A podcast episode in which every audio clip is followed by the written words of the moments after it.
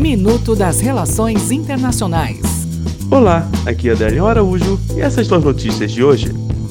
Guerra comercial. O governo Trump abriu outra frente em sua guerra comercial global, golpeando a União Europeia com uma pesada tarifa de 25% sobre uma variedade de produtos industriais e agrícolas, arriscando uma resposta equivalente dos países afetados.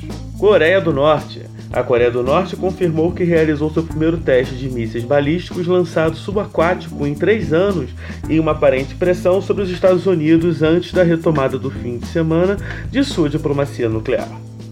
Honduras. Um promotor de Nova York disse nesta quarta-feira em um tribunal federal americano que, em troca de proteção, o presidente de Honduras, Juan Orlando Hernández, recebeu milhões de dólares em subornos de traficantes de drogas, incluindo o chefão de tráfico mexicano Joaquim El Chapo Guzman. Hong Kong. Manifestantes anti-governo entraram em choque com a polícia, manifestando pelo assassinato de um policial e por um adolescente ferido, já que meses de protesto não mostram sinais de desistência. Até o próximo minuto.